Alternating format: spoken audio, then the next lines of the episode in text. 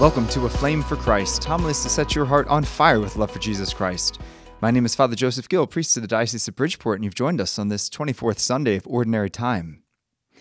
You know, unless you know the scriptures well, you're going to miss the important reference that Jesus is making to the number of times that we have to forgive. And we hear this, you know, Peter says, Jesus, do we have to forgive seven times? And Jesus says, no, 77 times. Well, I mean, is Jesus just giving kind of like a cute exponential of Peter's number? Actually, it's much more than that. It goes all the way back to the Old Testament to the very beginning. So, way back in Genesis, we've got the story of Cain and Abel. And we all kind of know this story, right? Cain, in his jealousy, kills his brother and then is forced to wander the earth with a mark on his forehead. And Cain despairs when he hears this sentence and he says that, oh no, people are going to know who I am and, and what I did, and that they would kill him for it. But God says, no, no, Cain, you will not die. And if anyone tries to kill you, God will avenge him sevenfold.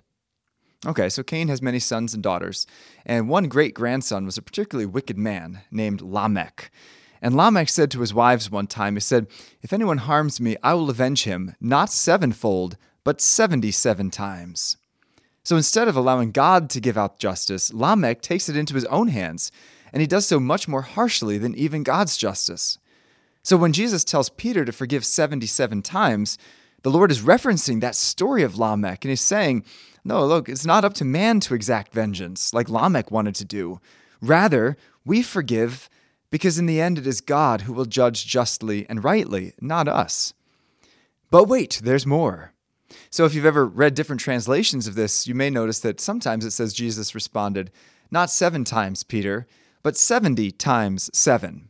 Okay, that's 490 times. Like, is that just a bad translation? No, actually, the Greek is very vague about which one is accurate because 490 is also hugely important. So, once again, go back to the Old Testament. So, Israel had fallen into sin time and time again, and their biggest sin was idolatry. They worshiped the Canaanite god Baal and his female counterpart Ashtaroth. And even after God called them back to fidelity to the covenant time and time again through prophets and chastisements, they still continued to stray.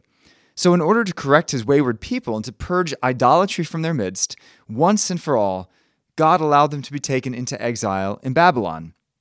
So the Israelites wanted to adopt the gods of the surrounding nations. So God said, All right, you want to be like the other peoples?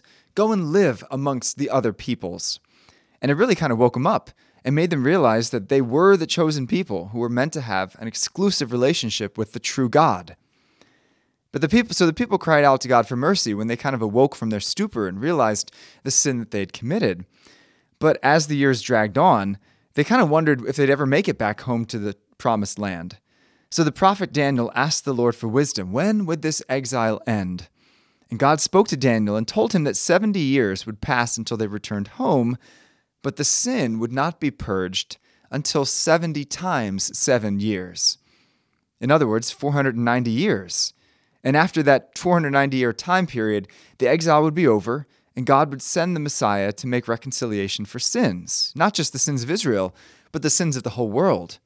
And we know historically that it was about 490 years from the time of the exile until the time of the coming of Christ.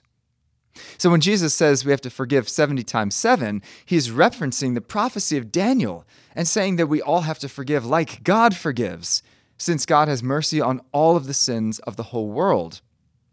And I think there's the important crux of today's gospel and the whole of the Christian life is that it really is all about what we have already been forgiven for. Yes, we should forgive one another, but that's only first because we recognize that we have been forgiven. The very entire purpose of Jesus' life and ministry, his death and resurrection, was to forgive our sins and to bring us into union with God. And I think modern day Americans don't often get this because we think know, our sins are small, they're not a big deal.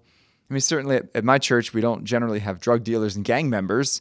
So, yeah, but that doesn't mean that we're blameless.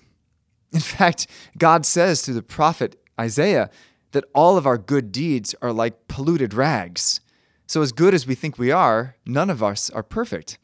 It's not so much what we do, but who we offend. So, consider this if God is our all holy creator, the Lord of the universe, the maker and lover of our souls, then in justice, we owe him our complete adoration, our complete love, and our complete obedience.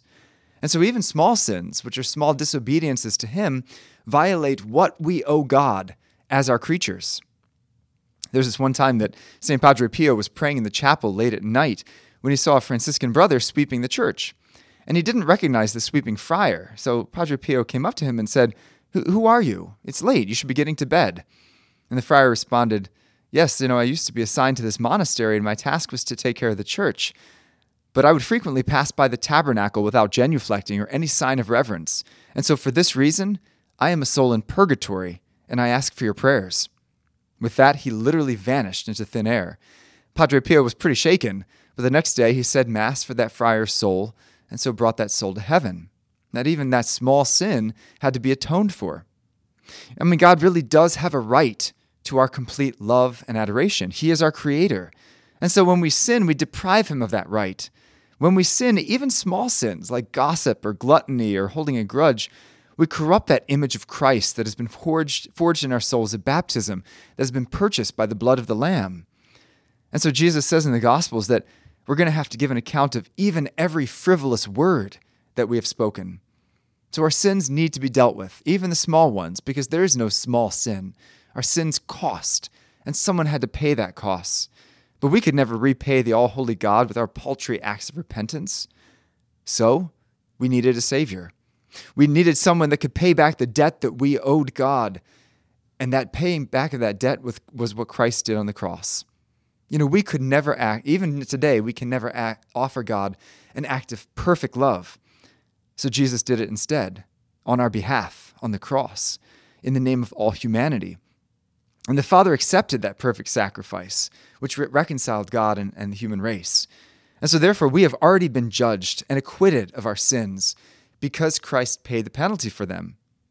And so, when we consider this cross, this huge debt that we have been forgiven of, and how much it cost, then how can we withhold forgiveness from our neighbor? Jesus, the only perfect one among all of history, could say, Father, forgive them, to the very ones who are drilling nails into his hands. How could we not forgive our brothers and sisters who are doing far less to us? If you're struggling to forgive, I urge you to look upon the cross, and you will see what price was purchased for your forgiveness. And it'll help our hearts to realize that if He can forgive us for what we have done to Him, then we can forgive others for what they've done to us. You know, in the 1300s, there was a young Italian woman named Rita who was forced into an arranged marriage with a mafia boss. His name was Paolo Mancini from that region. And the mobster husband made a number of enemies, and their marriage was constantly tense as his family was locked in this unending feud with a rival mob family. Finally, one day the feud kind of reached its climax, and Paolo was murdered by rival mobsters, causing great grief to his family. But Rita, who was a very holy woman with heroic courage, publicly forgave the murderers at her father's her husband's funeral. Nevertheless, Rita's two sons vowed vengeance. They promised that they would avenge their father's death. But Rita just kept begging them to forgive, but they totally refused to listen. So Rita instead turned to the Lord and begged that Jesus would do anything necessary for them to avoid revenge. Just as the elder son was preparing to go off to exact revenge, he came down with a very strange illness, very severe, and it prevented him from leaving. The younger son then said, All right, well, it's my turn. I got to take up the mantle. But as he was preparing to leave, he got struck with this mysterious illness, which caused him so much pain that he was unable to leave the house. And so both young men, through this strange and mysterious and severe illness, realized the error of their ways. So they made a good confession, and they passed away from their illness, but they passed away in the state of grace. Rita, although she was saddened, of course, was eternally grateful to the Lord for preserving her sons from revenge. And we know her as Saint Rita of Cascia, whose mission to forgive cost a great deal, but it brought peace to her entire family. My friends, if you struggle to forgive, look at the cross. How could we remain unforgiving when He is the price of our forgiveness?